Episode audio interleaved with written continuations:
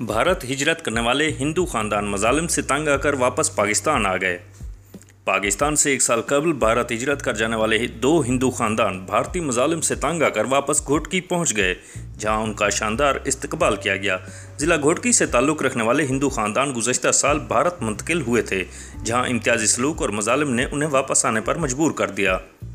ہندو خاندان بھارت سے واہگہ کے راستے پاکستان پہنچے، جہاں سے انہیں سندھ میں ان کے آبائی علاقے گھوٹکی روانہ کر دیا گیا۔ گھوٹکی پہنچنے پر عوام نے ہندو خاندان کا شاندار استقبال کیا اور پھول نچھاور کیے۔ ایڈیشنل ڈپٹی کمشنر گھوٹکی مستقیم احمد بھی ہندو خاندانوں کے استقبال کے لیے پہنچے اور انہیں وطن واپس پر خوش آمدید کہا۔ ان کا کہنا تھا کہ یہ خاندان اپنی خوشی سے ایک سال قبل بھارت منتقل ہوئے، مگر خود کو غیر محفوظ جان کر واپس پاکستان پہنچ گئے ہیں۔ پاکستان پرامن ملک ہے جہاں اقلیتوں کو تمام حقوق حاصل ہیں۔